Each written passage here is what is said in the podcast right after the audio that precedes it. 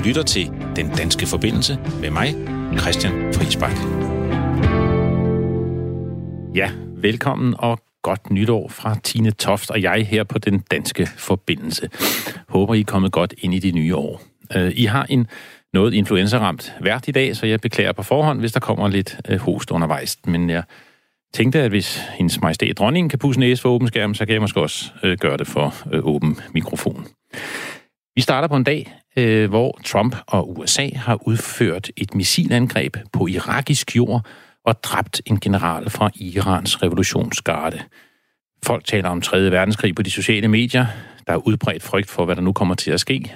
Vi taler med en dansk iraner om det lidt senere. Vi har jo fulgt billederne fra Australien. Her hen over jul og nytår. Dramatiske billeder af naturbrændene, der bliver værre og værre. Og folk bliver mere og mere rasende, som her, hvor en australier simpelthen nægter at give hånd til den australske premierminister Scott Morrison, medmindre han sender nogle flere penge til at hjælpe. I'm only shaking your hand if you give more funding to our RFS. So many people here have lost their homes. We need more help. Ja, og jeg taler med en dansk fysioterapeut i Australien, som lige er kommet væk fra sit sommerhus her i dag, der ellers er omgivet af brændende. Vi tager til Nordjylland. Lysriver de så også nu her efter valget, hvor Boris Johnson vandt, og hvor at det nu er helt sikkert, at briterne forlader EU. Og så ser vi, hvad jordklodens lykkeligste land er for net. Kan du gætte det, så kan du sende os en sms til 1424. Start med at skrive R4, og så et mellemrum, inden du skriver din besked. Men jeg kan afsløre, at det her lykkelige land, det er ikke sådan en helt normal måling. Den måler nemlig ikke lykke alene, men lykke i forhold til, hvor meget man forbruger. Happy Planet. A total now of 49 people have been killed. Well, Greenland, I don't know, it got released somehow. It's just something we talked about. Denmark essentially owns it. И люди в Африке, либо во многих азиатских странах, хотят жить на таком же уровне достатка, как и в Швеции. Save Hong Kong! Save Hong Kong! Across the world, in dozens of countries, protesters have taken to the streets.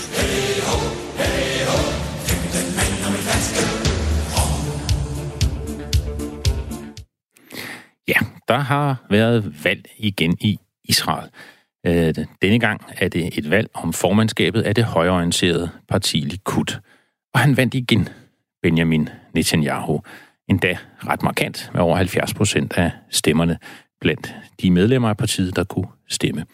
Han har også lige slået rekorden som den længst siddende premierminister i Israel, over 13 år. Og det til trods for, at der er meget alvorlige korruptionsanklager imod ham. På trods af, at det ikke lykkedes ham at få lavet en regering, hverken i april eller i september sidste år, hvor han fik chancen, og derfor skal Israel nu igen til valg. Eller igen, kan man sige, her om 2 måneder. Men han er stadig populær, og vi vil jo gerne prøve at finde ud af, hvorfor Kong Bibi, som man kalder ham, bliver ved med at være så populær, på trods af valgkaos og korruptionsanklager.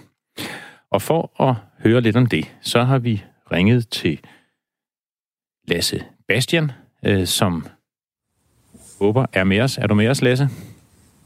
Ja, jeg er med her fra Tel Aviv. Det var altid os.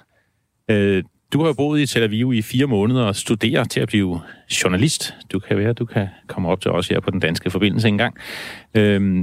Du har lige afsluttet dit 7. semester på Tel Aviv University, og du studerer også israelsk politik.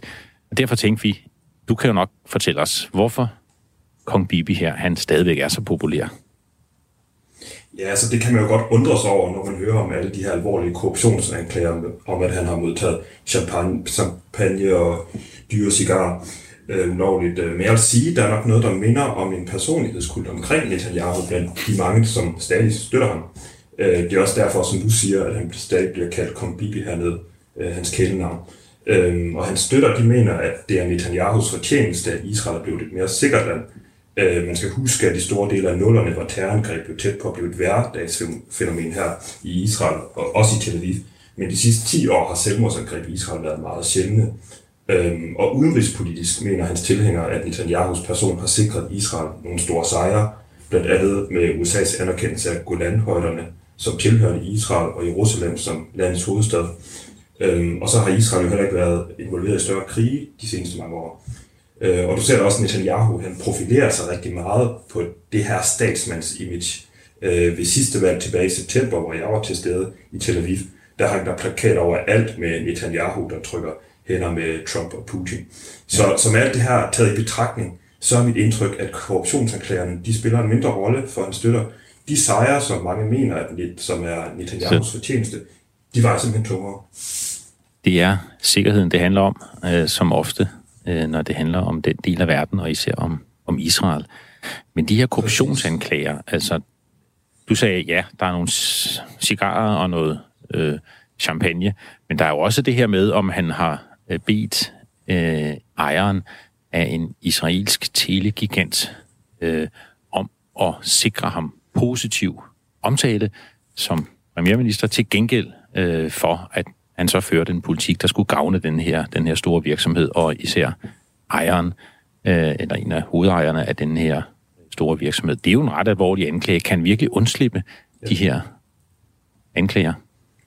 Ja, det må man sige. Altså, det er en meget alvorlig anklage. Men det er hans støtter nok ikke enige i. Men ja, der er også mange hernede, som ser for sig, at det bliver utrolig svært for Netanyahu i sidste ende at slippe uden om den her retssag. Det er jo nemlig parlamentet, der skal give ham immuniteten. Og det ser ikke ud til at være flertal for, heller ikke efter næste valg. Så altså, mange iagttagere, de vurderer, at alle veje, de rent faktisk fører til en retssag for Netanyahu. Men samtidig så er det også sådan, at med det her træk, som Netanyahu lavede den anden dag, hvor han bad parlamentet om at give ham immunitet, at så køber han så tid. En retssag, den kan nemlig ikke begynde, så længe der er den her anmodning om immunitet fra Netanyahu, og den vil parlamentet sandsynligvis ikke kunne behandle inden marts, hvor nyvalget skal afholdes. Så altså, meget tyder på, at Netanyahu nu sandsynligvis kan undgå sådan en forstyrrende retssag midt i den kommende valgkamp. Og der er dem, der spekulerer i, at Netanyahu vil være villig til at kaste Israel ud i et 4. eller 5. valg, for det ikke skal være løgn, for at den her retssag kan blive forsinket yderligere. Ja, man må sige, at han er ihærdig. Der er lidt Lars Løkke over ham her. Han kæmper for det. Men det er han også bredt anerkendt for, ja. Det er han også anerkendt for, lige præcis. Men du har jo også skrevet tidligere, har jeg set, at han splitter jo folk. Der er jo netop dem, der er for ham, og så dem, der er meget imod ham. Og du siger, du kender en make-up-artist, som har førstedamen Sara Netanyahu som fast kunde. Hvad siger hun om ham? Ja, altså præcis. Det er jo netop det her med, at Netanyahu bliver set som den her faderfigur, som Israel, den stærke mand, som beskytter Israel mod de ydre fjender. Som du også selv sagde lige før, har ved mange valg været det dominerende tema hernede i valgkampen med atomtruslen fra Israel, eller fra Iran osv. Men hende make-up-artisten, hun kan godt lide ham. Ja, bestemt. Det er så også en af de få her i Tel Aviv. Måske en undtagelse, fordi man skal jo huske på, at Tel Aviv er sammenlignet med andre byer, så er vælgerne her i Tel Aviv mere liberale og venstreorienterede i gennemsnittet i Israel. Så de fleste, jeg møder her i Tel Aviv, de kan ikke fordrage manden, og de ser ham som en stor trussel mod Israels demokrati, fordi han angriber medierne og retsvæsenet og det arabiske mindretal i Israel. Ja. Men det her med, hvis ikke han kan få en regering igen, du siger, han vil køre på uanset hvad, men det er jo meget svært for ham at få et flertal i parlamentet, netop fordi en stribe af de andre partier, de nægter at have ham som premierminister, så længe han står over de her anklager. Nu var der jo et forsøg på at vælte ham. Tror du, der kommer flere forsøg på det, eller overlever han valget, og tror du, han får en chance til? Altså, jeg har ikke hørt om, at der skulle komme en ny revolte inden fra Likud for at vælte ham, også fordi at det viste sig jo, at næsten 3/4 af Likuds medlemmer, de stadig støtter op om Netanyahu som leder af partiet. Så på den front tror jeg ikke, foreløbig, at han har købt sig tid. Men det næste valg, ja, det er jo et godt spørgsmål, og det er noget, som rigtig mange stiller sig hernede. Jamen, hvad skal der ske? Fordi det ser bare ud som om, at alt er gået i en hårdknude hernede, og der er ikke nogen klare flertal i det israelske parlament for at støtte op om en ny premierminister efter næste valg, hverken Netanyahu eller Benny Gantz, som jo er den anden kandidat til premierministerposten. Så der er rigtig mange, der spørger sig selv hernede, hvad skal vi, altså derfor mange vurderer, jamen måske fjerde og femte valg kan vi også se for os her den kommende tid. Det bliver spændende at følge israelsk politik. Netanyahu, han kæmper videre. Mange tak til dig, Lasse Bastian, fordi du var med. Velkommen. Og godt nytår. Tak i måde. Australien er i flammer. Et område på størrelse med Danmark er brændt ned. 1000 huse og hjem er ødelagt. 17 mennesker har mistet livet. Tusinder har holdt nytår på strandene på flugt fra ilden. Militæret er sat ind. Det er virkelig dramatisk at følge med i. Og i delstaten New South Wales, der fik folk 48 timer til at forlade det brændende område ud til kysten.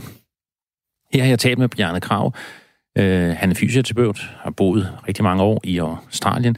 Han havde et sommerhus ude i det område, og jeg talte med ham her til morgen, fordi der er jo en stor tidsforskel. Og han fortalte, at han klokken 4 i morges, australsk tid, altså nærmest midt om natten, vækkede familien. De så, de kunne komme ud, og så kørte de. Jeg er klar her. Jeg er kommet ud nu. Jeg er kommet ud af det område, som var farligt. Nå, fordi i går, da vi talte med dig, der var du stadigvæk i sommerhuset. Ja, det var jeg. Og der vidste vi ikke, da vi gik i seng i går, vidste vi ikke endnu, om vejen ville åbne, eller om vi var nødt til at blive dernede, eller om der overhovedet var nogen mulighed for os at komme ud. Og vi stod så op klokken 4 og kiggede på den her app, som vi har, og kunne så se, at vejen var åben, og så skyndte vi os at pakke, og så kørte vi ude fra sommerhusområdet. Hvordan var den tur? Det er en tur, som normalt, normalt mellem 2 og 3 timer afhængig af trafik. Nu kommer trafik hernede, så det vil nok være 3 timer at vente og håbe, at branden ikke startede igen på siden af vejen, som vi kører igennem, hvor vi kører igennem. De lukker og åbner vejene hele tiden, fordi at vi kører igennem skovområder. Yeah. Det, som hedder Princess Highway, som kører hele vejen fra Sydney til Melbourne langs med kysten, den kører igennem masser af skovområder. Og det er de her skovområder, som jo er brændt, og hvor vi i morgen er meget, meget bange for, at mange af dem skal brænde igen. Ikke? Yeah. Vi har en retning, det er nok lige så langt som fra København til Amsterdam, er den afdeling, er den længde af, hvor skovene har mulighed for at starte igen i morgen, hvor der bliver 42 grader og høj vind. Så derfor skulle vi ud, for ellers var der høj risiko for, at de ikke kunne både redde os og vores hus i morgen. Og der var vi heldige, at vi kunne, kørte. Ja, I så brændende, eller så... Ja, vi kørte... Det gjorde vi jo. Vi ser bare resterne. Ikke? Vi ser en skov, som normalt er totalt grøn, hvor der er grønt bevoksning i 3-4 meters højde, er der normalt under træer, som er 30 meter høje. Ikke? Mm. Men i dag, der var der bare toppen af træerne, som så lidt grønne ud, og så var der bare ren hvid aske nedenunder. Det har været meget dramatisk, og kraftig brand, der har været. Ja, det har været kraftig brand og enorme temperaturer. Ja. Og der er masser af huse, kører vi forbi, som er brændt, ikke? Ja. Og biler, som er brændt. Og, ja, det er sådan meget uforståeligt. Og tror du, jeres sommerhus og det område, tror du, det overlever de næste dage? Det hele afhænger af vinden. Så den 31.12. der om dagen, der får vi at vide, at der kommer et vindskifte omkring klokken 7 om aftenen. Og klokken 12, der ser det ud som om, at det går helt skidt. Mm. Jeg troede, at vi ville brænde. Og det er bare en sådan kæmpe stor grå sky hen over os. Det var enormt varmt. Mm. Men den vindskifte, som skulle være kommet klokken 7, den kom allerede klokken 2. Og det reddede der, hvor mit sommerhus er. Mm. Og det sidder i øjeblikket som sådan en lille oase, hvor det bare er brændt i hundredvis af kilometer rundt om. Og hvis vinden er rigtig i morgen, jamen, så er mit sommerhus der endnu i morgen. Ja. Men hvis vinden den bliver dårlig, så brænder det. Ja. De kan man simpelthen ikke. Temperaturen er så høje, så de kan ikke redde det. Nej. Og du har også beskrevet det, da vi talte med dig tidligere, som helt krigslignende tilstand, det der har været i området. Ja, det var fordi, at vi kørte ind i byen, der ligger tæt på. Der ligger 10. I luftlinje direkte ligger den nok 8-10 km fra mit sommerhus. Og der var det lidt ligesom... Altså, jeg tænkte meget på de her Vietnamfilm, som man har set, hvor helikopterne, de suger i luften hele tiden, og man kan høre det der... Fordi de bare flyver hele tiden og smider vand ud over. Og så smider de også noget, sådan, vi kalder det retarden. Det er sådan pink, fuldstændig lyserød, flydende væske, som stopper ilden, som de så smider ned over husene og de steder, hvor det brænder. Ja. Det er en underlig tid. Ja. Lad mig lige høre til sidst, din familie og dig, har I det okay nu? Hvordan tager familien det? Vi er helt fine nu, altså vi har det helt fint nu. Vi har klaret det rigtig, rigtig godt, og faktisk er vi meget, jeg er meget stolt af den måde, vi klarede det på, fordi det har været udfordrende, ikke? Og vi har været lidt sådan, vi er nødt til at overveje, hvad gør vi, når hvis det sker sådan, og hvis det gør sådan, og hvis det gør sådan, og hvor går vi hen, og hvad skal vi gøre? Og vi er bare ovenud lykkelige, at vi ikke skal kigge på, om der kommer en brand i nat, ikke? Ja. Hvor vi sover nu. Det var rigtig godt, at Bjarne og familien kom ud. Men som man siger, det er tørke, det er varme, der driver de her ekstreme naturbrande. Og så kan man jo spørge sig selv, har politikerne så fået øjnene op for klimaforandringerne? Nej, ikke rigtigt.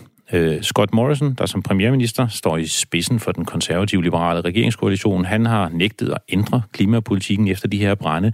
Han har sagt, at det er kun én faktor, og det er jo nok også selvfølgelig rigtigt, bag det her inferno, som landet oplever. Og da han blev kritiseret af den svenske klimaforkæmper Greta Thunberg for den nølende klimaindsats, så sagde han, at mit job er altså ikke at imponere udlændinge. Og i nytårstalen sagde han ikke et ord om klimaforandringer i sammenhæng med de her naturbrande. Det er svært for ham, fordi i hans eget parti, det liberale parti, som er et konservativt parti, der er der en række klimaskeptikere, ja, der er endda klimafornægtere i partiet, så hvis han pludselig satte fokus på klima, så kunne han få udfordringer i sit eget parti. Men politikken, den er som den er, og den er endda gået tilbage. Regeringen har aflyst den CO2-skat, som den tidligere socialdemokratiske regering havde indført. Og grunden er jo bagvedliggende, at Australien er en af verdens allerstørste eksportører af kul. Det er den næststørste eksportvare. Det er især til Kina. De sejler en masse kul afsted. Og også deres eget energisystem er meget afhængig af kul. Over 2/3 af landets elektricitet bliver produceret af kul, og det er jo det fossile brændstof, som i virkeligheden er værst, når det gælder klimaforandringerne. De har jo sat nogle klimamål i Australien, 28% reduktion i 2030, og der kan I lige sammenligne med Danmark, ikke? Vi siger jo 70% i 2030, mere end dobbelt så meget. Og selv det mål, de har sat i Australien, ser det ikke rigtig ud til, de når. Så det er ikke en særlig ambitiøs klimapolitik. De ser ikke ud til, at vi ændrer den selv på baggrund af de her naturbrande, og der er mange, der er vrede på ham. Ikke kun på grund af det, men også fordi han ikke gør mere for at hjælpe.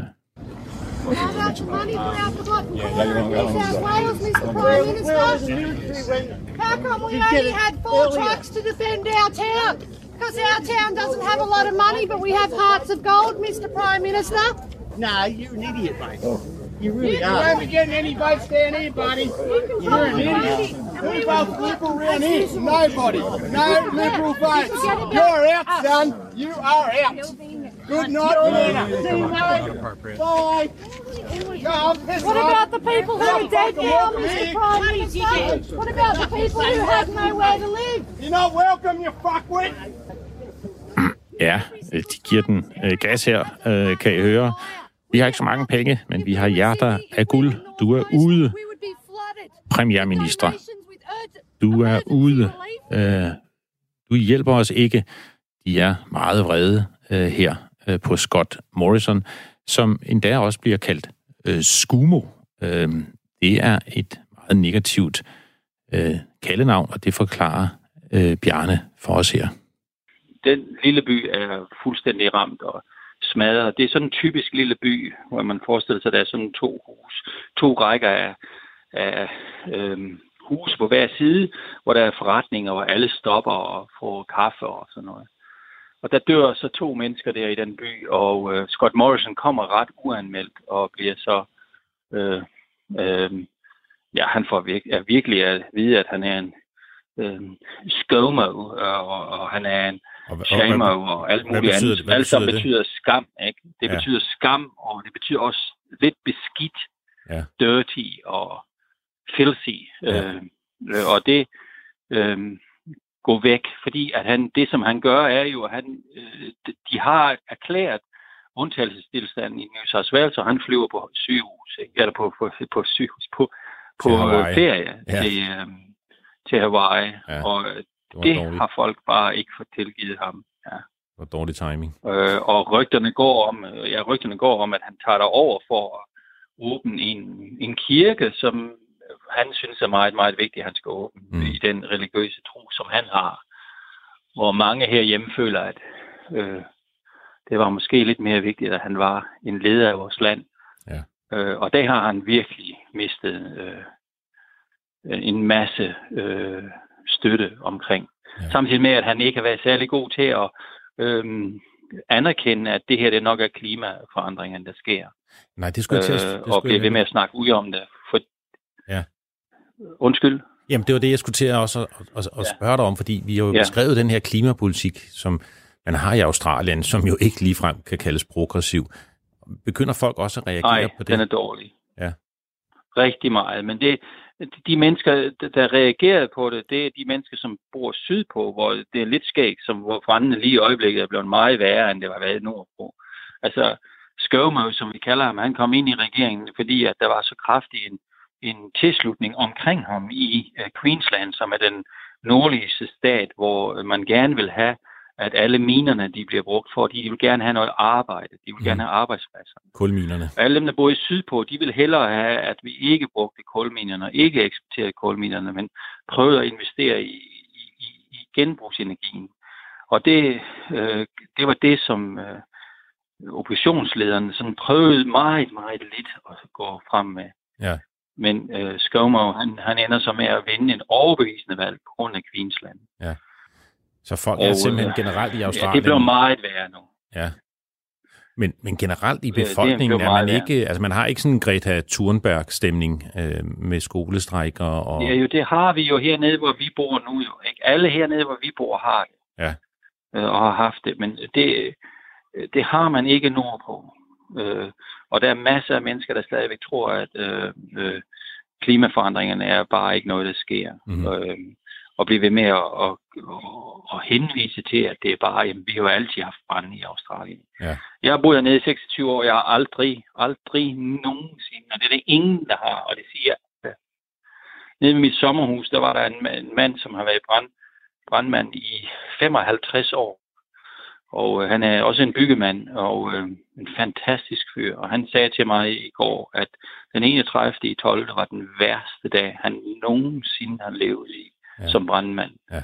Man har aldrig set noget lignende. Ja. Og de temperaturer, som vi opnår, er jo bare vanvittige. Altså skovbrændene startede i september. Det vil svare til, at sneen i Danmark startede med at falde i september måned. Ja. I dyb sne. Det er helt forkert. Ikke? Det er helt forkert. Vi skal have skovbrændene i Australien. Normalt i gamle dage fik vi det i slutningen af januar og begyndelsen af februar. Ja. Ikke? Nu fik vi den så tidligt, på grund af, at vi har haft en meget, meget dårlig regn i vores vinter. Ja. Men selvfølgelig synes alle dem, som tror på klimaforandringen, at det er på grund af, at klimaforandringen sker. Og de indfødte siger jo også, altså aboriginerne siger jo også, at de har aldrig set det her. Nej, nej. De har aldrig set det. Det er en underlig tid. Ja, det er en underlig tid. Den er helt gal i Australien, og folk er sure på ScoMo, som Bjarne Krav, som vi talte med her, kalder, og mange andre i Australien kalder premierministeren Scott Morrison. Og nu må vi se, om det får betydning for den australske klimapolitik. Ja, der er kommet lidt sms'er. Vi vil jo afsløre, hvad der er verdens lykkeligste land, Tine, og du har fået lidt sms'er. Er nogen, der har gættet rigtigt? Altså, det er der ikke, så vidt jeg kan se. Der er en, der har gættet på, at det lykkeligste land er Bhutan. Okay. De har jo i stedet for BNP, har de indført sådan et lykkelighedsindeks i stedet for, men det er forkert. Det er forkert, okay. Så er der også en, der bare har gættet på Legoland. Legoland, det er da et lykkeligt land. Det er ikke helt rigtigt. Hvis man vil prøve at gætte rigtigt, så skal man sende en sms ind til 1424, og så skal man altså i selve beskeden skrive R4 og mellemrum, inden man gætter på, hvad der er det lykkeligste land. Hvad der er det lykkeligste land, hvis man, det er vigtigt, korrigerer for det forbrug, man har. Nu skal vi videre til Iran, hvor USA i nat har dræbt den iranske general Qasem Soleimani i et luftangreb. Tæt på lufthavnen, han var lige ankommet, og så blev han dræbt af et missilangreb.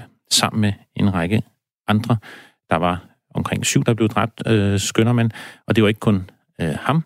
Det var også en højtstående leder fra Hezbollah i Libanon, der var med i bilerne, og en højtstående irakisk militsleder, der også var der. Ham her, Qasem Soleimani, som blev dræbt, han er ikke hvem som helst. Han er leder af den særlige enhed i den iranske revolutionsgarde, som står for alle militære operationer uden for Iran. Kudstyrken, som den hedder. Det er dem, der er med i Syrien, i Yemen, i Libanon og andre steder. Og man har kaldt ham Irans næstmest indflydelsesrige mand. Han refererer direkte til den religiøse leder Ayatollah Ali Khamenei. Men det var amerikanerne, der dræbte ham. Det har de bekræftet, og det skete efter direkte ordre fra den amerikanske præsident. De har nemlig, amerikanerne altså, beskyldt ham for at stå bag utallige angreb, også på amerikanske baser og personer rundt omkring i Mellemøsten, hvor hundredvis er blevet dræbt. Så amerikanerne har i lang tid fordømt ham og været ude efter ham. Men det her angreb, det kommer efter uger, måneder, hvor konflikten mellem USA og Iran jo er blevet optrappet konstant. Og for en uge siden, der blev en amerikaner dræbt i et missilangreb på en militærbase i det nordlige Irak. Den amerikanske ambassade har været belejret af vrede demonstranter her den sidste uges tid, så spændingerne er på sit allerhøjeste, og så kommer det her militsangreb, og Irans øverste leder har lovet, at man vil hævne sig brutalt på USA efter angrebet. Og de har kaldt det for en international terrorhandling. Men vi forsøger på at blive klogere, så vil vi jo gerne have talt med en dansker i Iran. Det er jo det, vi normalt gør her i programmet, men det kan vi ikke finde. Og i stedet for har vi så ringet til en iraner, i hvert fald med iransk baggrund, i Danmark. Velkommen, Misha Sant. God dag. Tak fordi du har været med. Du er jo Iran-analytiker, kan man sige, og du bruger al din tid på at forstå og følge med i, hvad der sker i Iran. Og nu ham her, Qasem Soleimani. Det er jo ikke alle, der kender ham herhjemme, men du kender ham. Hvorfor er han så vigtig? Jamen, han er enormt vigtig, fordi han har været tårn i øjet på dem, der ikke er på Irans side i regionen. Og når vi siger regionen, så handler det selvfølgelig om Iran, som er det største land i regionen. Så har vi Afghanistan på højre side, hvis vi har et kort foran os, så har vi Afghanistan på den højre side af Iran. På venstre side har vi Irak, Syrien og Libanon. Og det er hovedsageligt de her lande, som Soleimani havde rejst meget i, og sørget for, at Irans indflydelse ligesom kunne vedblive med at være til stede. Og hvis du skal beskrive ham som person, hvad siger folk om ham? Hvad kalder man ham? Hvad er det? Hvordan ser man på ham? Jamen, det der er med ham, det er, at han er...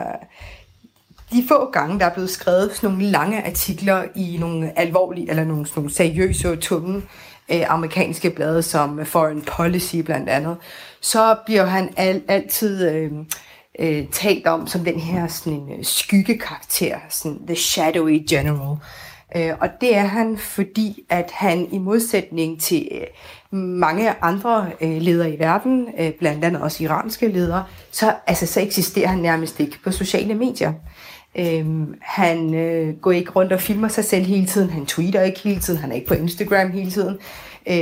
Og på den måde har han gjort, altså en ting er, at han har en magt, decideret. En anden ting er, at hans ry også har styrket hans magt. På den måde, hver gang man har skrevet en artikel om ham, så har man refereret til 12-13, hvor mange der nu er, anonyme kilder, fordi der er så få, der er tæt på ham, der vil udtale sig om ham, eller der er faktisk ingen, og så har man brugt,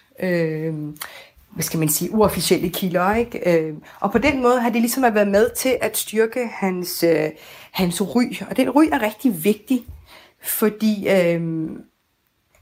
han har været sådan en mand, ifølge de rygter der om ham, som har opholdt sig meget på jorden, på landjorden, sammen med dem, der har kæmpet for hans sag.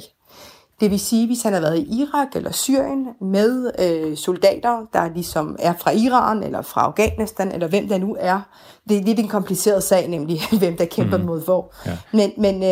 Men der har han ligesom, i stedet for at sidde på et kontor og dirigere med droner og det ene og det andet, så har han ry for at være manden on the ground, som møder soldaterne, som sover med dem, spiser det samme som dem, som er blevet beskrevet som den her meget karismatiske leder,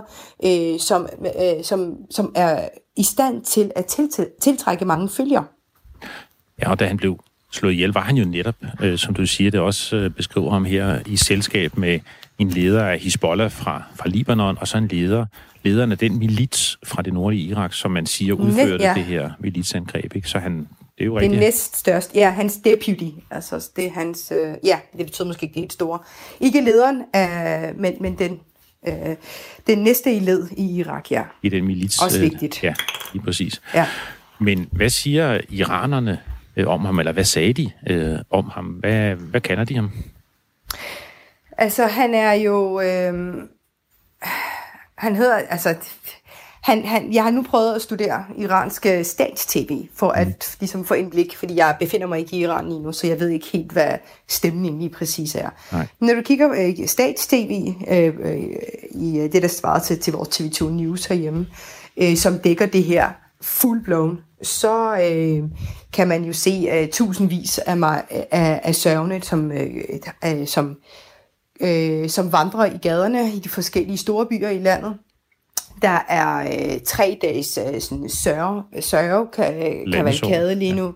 Ja, præcis. Landesorg lige nu. De dækker det så voldsomt meget, at de ligesom... at de går ind og tager screenshots af almindelige mennesker, som skriver, hvor meget de savner ham, hvor meget de elsker ham, fra Instagram og andre sociale medier. Det skal så huskes at sige, at det her er Irans stats-tv, det vil sige... Det er en kanal, som er meget spidsvinklet til at formulere den officielle linje i Iran. Så du får ikke nogen kritikere til at sige noget som helst om Soleimani i dag. Men lige så meget som revolutionsgarden blandt mange almindelige iranere ikke er elsket, tværtimod. Mange bryder sig slet ikke om den kulturelle tvang, de er under gennem revolutionsgarden. Så lige så meget, så adskiller folk revolutionsgarden eksterne handlinger. Og et af de gode eksempler på det er, at da Danmark blandt andet var med i den her koalition tilbage i 2014, hvor vi sammen med USA bekæmpede ISIS, der var Iran jo på vores side, så vi var faktisk allieret. Og der var ham her, Hoj Rassem, som han blev kaldt i Iran, der stod han helt forrest for at lede og bekæmpe ISIS. Og på det tidspunkt var ISIS, jeg tror, omkring 40 kilometer fra Irans grænser, og det svarer sig til en distance mellem her og Helsingør, så det føles ret tæt på. Mm. Og der var han blandt andet med til at bekæmpe ISIS, og det har han høstet enormt meget hvad skal man sige, sådan, hans fans i hvert fald, han har fået rigtig meget medvind i blandt almindelige iranere for de ting, han har gjort uden for Irans grænser. Ja. Og han er nemlig ikke aktiv i Iran, og han spiller ikke en rolle blandt de almindelige iraners hverdag. Det er ikke ham, der går på gaderne og siger, du skal dække dig til, søster. Nej. Så derfor er han lidt, hvad skal man sige, hævet over de daglige konflikter og sørger for, eller har i hvert fald sørget for, at landet kan føle sig sikker. Og derfor har han også muligvis den mest populære, altså uden tvivl, den mest populære figur iblandt, hvad skal vi sige, revolutionsgardens karakter, ja, de forskellige karakterer, der er iblandt revolutionsgarden. Ja, ja. Jo, og den iranske udenrigsminister har jo netop fremhævet, at han har været med til at bekæmpe islamisk stat og fundamentalisterne, og så snor amerikanerne ham ihjel. Folk skriver jo på de sociale medier allerede om 3. verdenskrig, og der er en meget barsk stemning. Ja. Hvad tror du, der sker? Altså, jeg må indrømme, jeg sad og tænkte på, hvornår jeg sidst har været så overrasket over en død, og jeg skal helt 10 år tilbage til den dag, jeg fandt, at jeg hørte, at Michael Jackson var død. Altså, så voldsom en overraskelse er det, at han er blevet dræbt. Ikke at Michael Jackson er blevet dræbt, men Soleimani er blevet dræbt. Jeg kender ikke en eneste, der så det komme. Rigtig nok havde Trump jo varslet et par dage inden, at efter at den her irakiske gruppe, som er støttet af iraner, at de ligesom havde brudt ind på den irakiske ambassade i Irak, og lige for at lytterne kan forstå, hvor voldsomt de egentlig er, så er det den største ambassade i den største amerikanske ambassade i verden er placeret i Irak. Den er kolossalt stor, den er 10 år gammel, og der er brugt, jeg tror, 750 million dollars på, altså sådan noget $750 million, mener jeg, hvis jeg husker rigtigt, er brugt på at etablere den her fæstning. Og der er 2 gange, at der er sket det, hvor amerikanerne har virkelig følt, at de er blevet, penetreret på en voldsom måde igennem deres ambassader. Den første gang var i Iran for 40 år siden, og den anden gang var altså simpelthen for et par dage siden i Irak. Og der lovede Trump på Twitter, at det der, det slipper det ikke afsted med. Ja. Og han skrev med store bogstaver, han nok skulle, give igen. Og så kan man jo sige, at så kommer det her. Det er meget voldsomt. Og igen, som du også sagde, han er altså blandt top 3 vigtigste mænd i hele det iranske politiske system. Ja.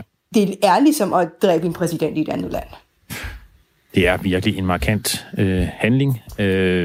Det bliver meget spændende at følge, men tak fordi du fortalte os lidt om Soleimani, Misha Sant. Tak fordi du var med. Selv tak. Jeg ved ikke det der med at sammenligne Soleimani og Michael Jackson. Jeg ved ikke, om det er vist lidt uretfærdigt over for dem begge to. Men det er en barsk handling. Der er oprør rigtig mange steder. Bekymrede kommentatorer. Jeg er også bekymret over, hvad der nu kan ske, men vi må håbe, det ikke går helt galt.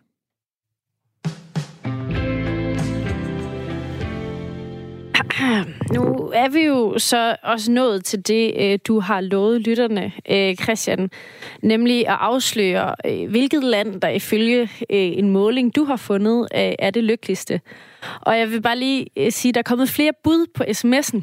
Der er faktisk hele 3, der byder på Finland. Forkert. Okay. Der er også en, der byder på Sverige. Heller ikke rigtigt. Okay, fortæl, hvad er det for en måling, vi har med at gøre? Ja, og det er heller ikke Legoland, og det er heller ikke Bhutan. Nej, men det lykkeligste land i verden, det er faktisk Costa Rica. Og det er fordi, den her måling, altså vi praler jo tit af, at i Danmark er vi det lykkeligste land i hele verden. Men, vi er jo lykkelige lidt på bekostning af jordkloden, fordi vi forbruger og forurener os til vores lykke. Og det er jo lidt snyd. Faktisk så skulle vi, altså hvis alle skulle have den samme levestand som i Danmark, så skulle vi bruge 4 jordkloder. Så vores forbrug og lykke, det sker jo lidt på bekostningen af kloden og af klimaet. Og derfor så er der nogen, der hedder New Economics Foundation, de har sagt, det må vi jo lige have med. Det går jo ikke, at man bare gør sig lykkelig ved at forbruge og forurene. Og så har de lavet det her indeks, den lykkelige planets indeks. Og det er faktisk altså et seriøst indeks, som man laver hver år. Og det, man gør, det er, at man sammenholder lykke og levealder, tilfredshed, ulighed, med hvor stort et fodaftryk, man sætter på jordkloden. Så altså med andre ord, hvor lykkelig er man i forhold til forbrug og fodaftryk? Og der vinder Costa Rica. Så Danmark klarer sig ikke så godt i den her? Nej, det er ikke så godt. Vi ryger helt ned på plads nummer 32. Og det er jo ikke, fordi vi er ulykkelige, eller ikke, fordi vi ikke lever så længe, det gør vi jo sådan set, men vi forbruger for meget. Og hvem klarer sig ellers godt? Ja, de næste pladser, det er Mexico og Colombia. Og så på fjerdepladsen, der ligger en lille østat ude i Stillehavet, der hedder Vanuatu. Og det er ikke et særlig rigt land, og det ligger ret langt væk fra både her Eiffeltårnet og Disneyland. Jeg tror heller ikke, de har Netflix på Vanuatu, så hvordan kan de være så lykkelige? Og det har jeg interesseret mig lidt for, og det har BBC, den britiske statsradio, jo også interesseret sig for, at de har lavet en udsendelse om det, og jeg har nemlig selv været derude en gang, og derfor så synes jeg, det var interessant, hvorfor Vanuatu er så lykkelig. Ja, fordi der er jo nok ikke særlig mange, der kender Vanuatu. Jeg har faktisk kaldt det Vanuatu hele dagen, indtil du rettede mig også. Hvad er det for et sted, der ligger så højt på den her liste? Jamen, det er et fantastisk sted, og det viser den her lille udsendelse på BBC også. Og jeg har været der tilbage som minister, fordi der var en meget stor konference, jeg skulle faktisk stå lidt i spidsen for derude. Og det er sådan et tropeparadis ude i Stillehavet. Og da jeg kom derud, jeg fik et værelse på med sådan en kæmpe terrasse lige ud over sådan en meget, meget flot blå lagune, og så lå jeg derude og svømmede rundt sammen med nogle skildpadder hver morgen, og det var ret fantastisk. Det er virkelig smukt land, og vi var ude ved sådan et fantastisk vandfald, og ja, vi passer også vores arbejde, skal jeg huske at sige. Det var en meget hektisk konference, men vi var rundt og se lidt, og det er et meget flot land med en meget fantastisk natur, og det er måske en af grundene til, at de er lykkelige. Okay, altså, men det er ikke en typisk måling. Altså, det er en måling, hvor det handler ikke kun om vores tilfredshed og lykke, men også om, hvor meget vi ligesom sviner planeten til. Ja, men altså man kan sige, at de er glade på Vanuatu, og det er det, der er interessant, og det er der mange grunde til. For det første siger man noget om menneskene derude, de er glade, smilende mennesker. Det er et demokratisk, fredeligt land. Det har det været i mange år. Man mødes sådan lokalt i sådan nogle lokalråd og sidder og diskuterer tingene, når man har problemer, og så finder man ud af det, og man har respekt for de ældre. Det synes jeg også var interessant. Jeg er jo rundet de 50. Og så der er mange grunde til, at de også er lykkelige. Men det, der også bliver fremhævet, det er det her med, at de lever meget tæt på naturen. De lever af naturen, de lever af jorden, og de ejer selv jorden. Men de passer derfor godt på naturen. Og det er nemlig det, som gør, at de ryger højt op på det her indeks. De har et meget lille fodaftryk på verden, når man sammenligner med, hvor lykkelige de er. Deres livskvalitet er faktisk noget højere end Japans, men de har et fodaftryk, og de forbruger kun en fjerdedel af, hvad man gør i Japan. Så det er jo faktisk en meget god og vigtig historie. Og de har investeret rigtig meget i vedvarende energi derude. Jeg var selv ude at se det, da jeg var derude, hvilket jeg synes var fantastisk, fordi de har jo et problem. Det er ikke, fordi der ikke er problemer på Vanuatu, sundhedssystemet, uddannelse. Og så har de det problem, der kommer nogle virkelig kraftige orkaner. Her i 2015 blev de ramt af en kategori 5-orkan, så derfor er det lidt svært at bygge vindmøller. Men så har de bygget vindmøller, man kan ligge ned, når det stormer rigtig meget. Det må jeg ude at se. Det er sådan nogle vindmøller, så står de op, og så er der sådan nogle stålkæder på dem. Og så når der kommer en storm, de ved, der kommer en storm, så ligger de lige vindmøllerne ned, og så rejser de dem op igen bagefter. Men de har derfor investeret meget i vedvarende energi, både i vindmøller og i solceller, og det er det, der gør, at de klarer sig godt. Ja, fordi man kan jo ikke lade være med at tænke, hvad er der med sådan en liste, når Mexico ligger så højt op, for eksempel? Ja, og det er jo også fordi, altså, mexikanerne åbenbart udtrykker, at de er rimelig tilfredse med deres liv, på trods af, at de også har et noget mindre forbrug, end det vi har. Og det er de to ting, der gør det. Og jeg synes jo, man kan diskutere et hvert indeks og sige, at det er et godt indeks eller et dårligt indeks. Vi er jo normalt altid glade, når vi topper listen. Her ryger vi så ret langt ned på listen, så derfor har den ikke været dækket så intenst i de danske medier, måske. Men pointen om,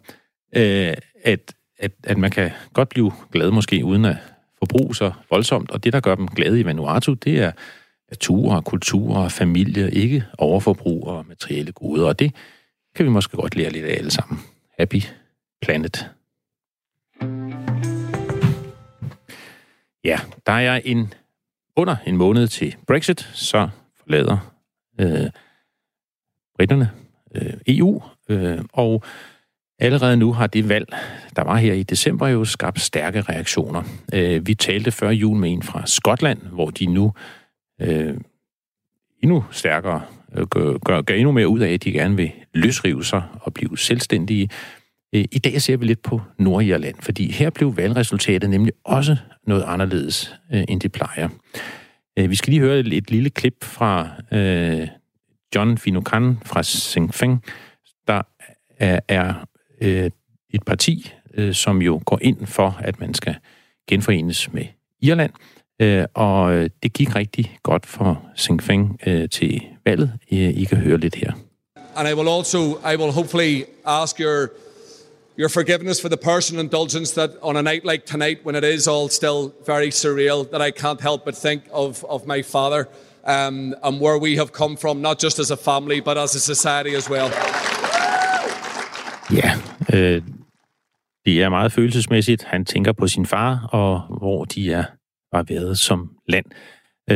Fordi traditionelt har kampen i nordjysk politik stået mellem unionisterne, som man kan kalde dem, eller som man kalder dem derovre, dem, som gerne vil forblive i unionen med Storbritannien, og så nationalisterne.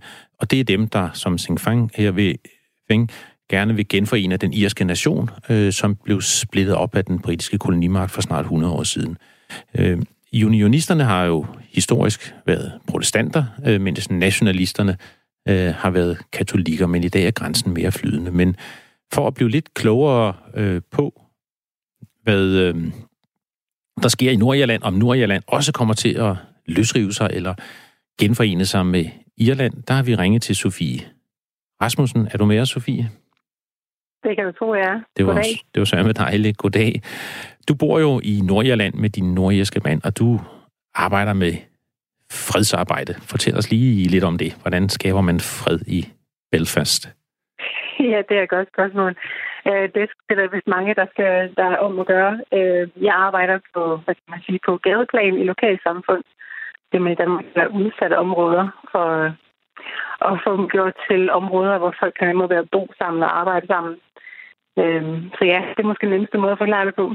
Ja, så fred gennem sådan lidt byfornyelse og udvikling af bysamfund. Det kan der være brug for. Fortæl os lidt om det her valg.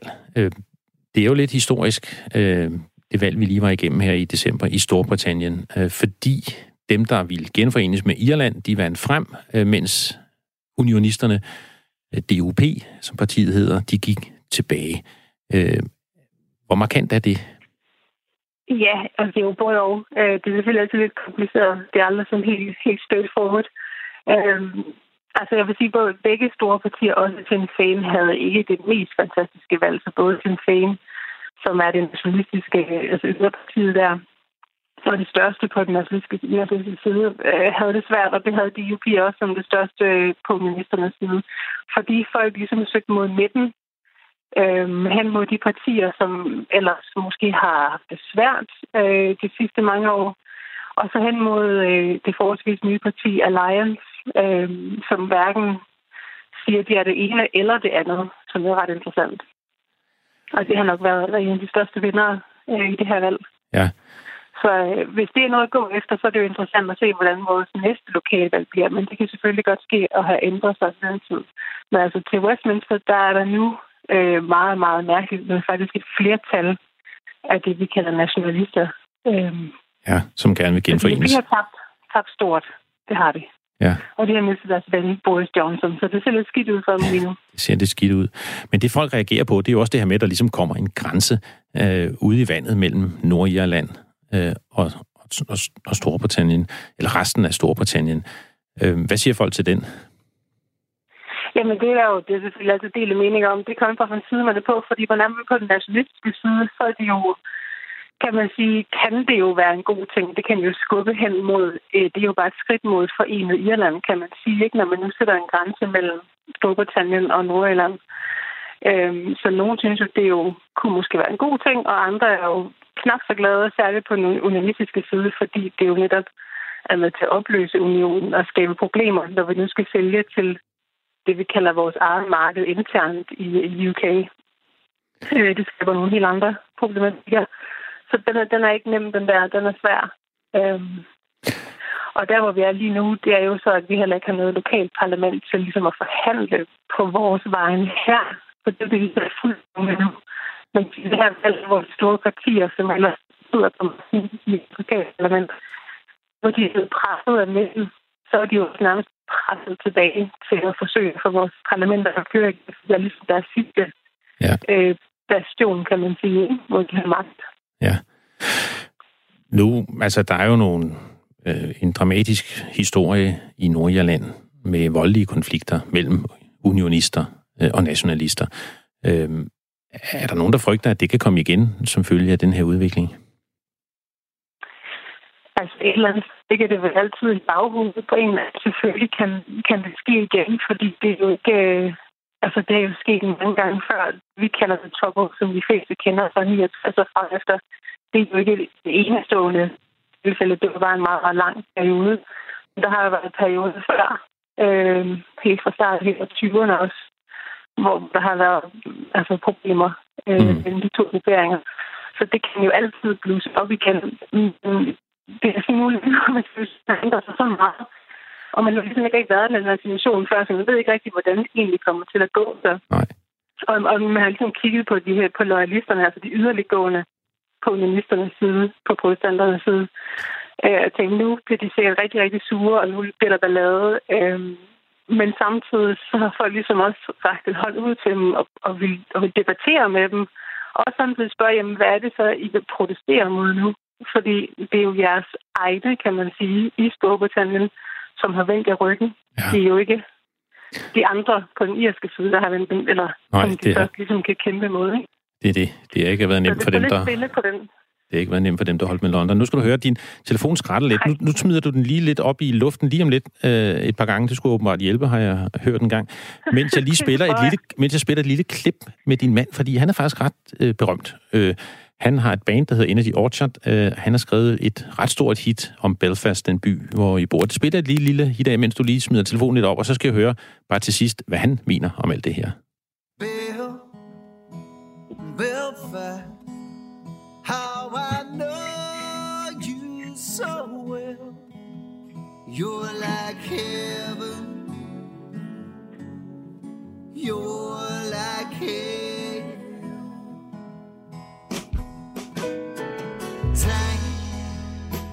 Times change, though the born still remains. I'll be with you until the day I die. Ja, det var da et rigtig smukt nummer, synes jeg. Det må du hilse din mand og sige, det kunne jeg rigtig godt lide. Om Belfast. Men hvad siger han om alt det her? Ja, det er jo kompliceret. Altså, han er sådan set optimistisk nok, og jeg er måske den mest pessimistiske i det her forhold, fordi jeg er bange for, at der bliver økonomiske problemer, og vi kan overleve osv. Men altså, han har været igennem så meget, der har været meget værre før, så han er ikke så pessimistisk. Og så kan han jo se et nyt Irland for sig. Ikke så meget som den gammeldags forenede Irland, men en mulighed for at lave et helt nyt Irland, altså en helt ny konstellation. Og særligt, hvis Skotland også bliver uafhængig, jamen kunne man så forestille sig et helt nyt formuleret Irland, der måske arbejder sammen med Skotland. Altså, der er jo mange muligheder, kan man sige, fremover. Så det er jo også lidt spændende, kan man sige, og optimistisk. Ja. Og det er nok den linje, han ligesom vælger. Det lyder godt. I må være optimistiske. Jeg vil i hvert fald gå ind og høre lidt mere af bandet Energy Orchard. Men tak, fordi du var med, Sofie. Hils din mand. Det var så lidt. Det skal jeg gøre. Tak. Hej igen. Ja, vi nærmer os afslutningen her på den danske forbindelse. Jeg havde faktisk også planlagt at sige lidt om en rapport, Global Gender Gap-rapporten, som viser, at det går lidt bedre for ligestillingen i verden. Nu tager det kun 108 år, og for ligestilling mellem mænd og kvinder i verden for godt et år siden ville det have taget 99,5 år. Ja, okay, det er ikke verdens bedste nyhed, det giver jeg. Men lidt bedre går det her og der. Det især inden for sådan noget med politik, hvor det går lidt bedre, så vi kan håbe, politikerne rundt omkring i verden de gør noget ved ligestillingen. Det går ikke så godt i Danmark. Vi går faktisk konstant lidt tilbage på den her liste, og Det er der nogen, der kritiserer og siger, at listen passer ikke, men altså man kan sige, at Norge og Finland og Sverige, de ligger helt i top. Men Danmark er hægtet af på en 14. plads, overhalet af Nicaragua og Rwanda og Namibia. Ja, det er ikke så godt. Men det er især fordi, at vi ikke klarer det så godt, når det gælder løn til kvinder og kvinder i ledelse. Det her, det var den danske forbindelse. Du kan finde os på podcast-appen og på hjemmesiden, og du kan altid skrive til os på den danske forbindelse @radio4.dk.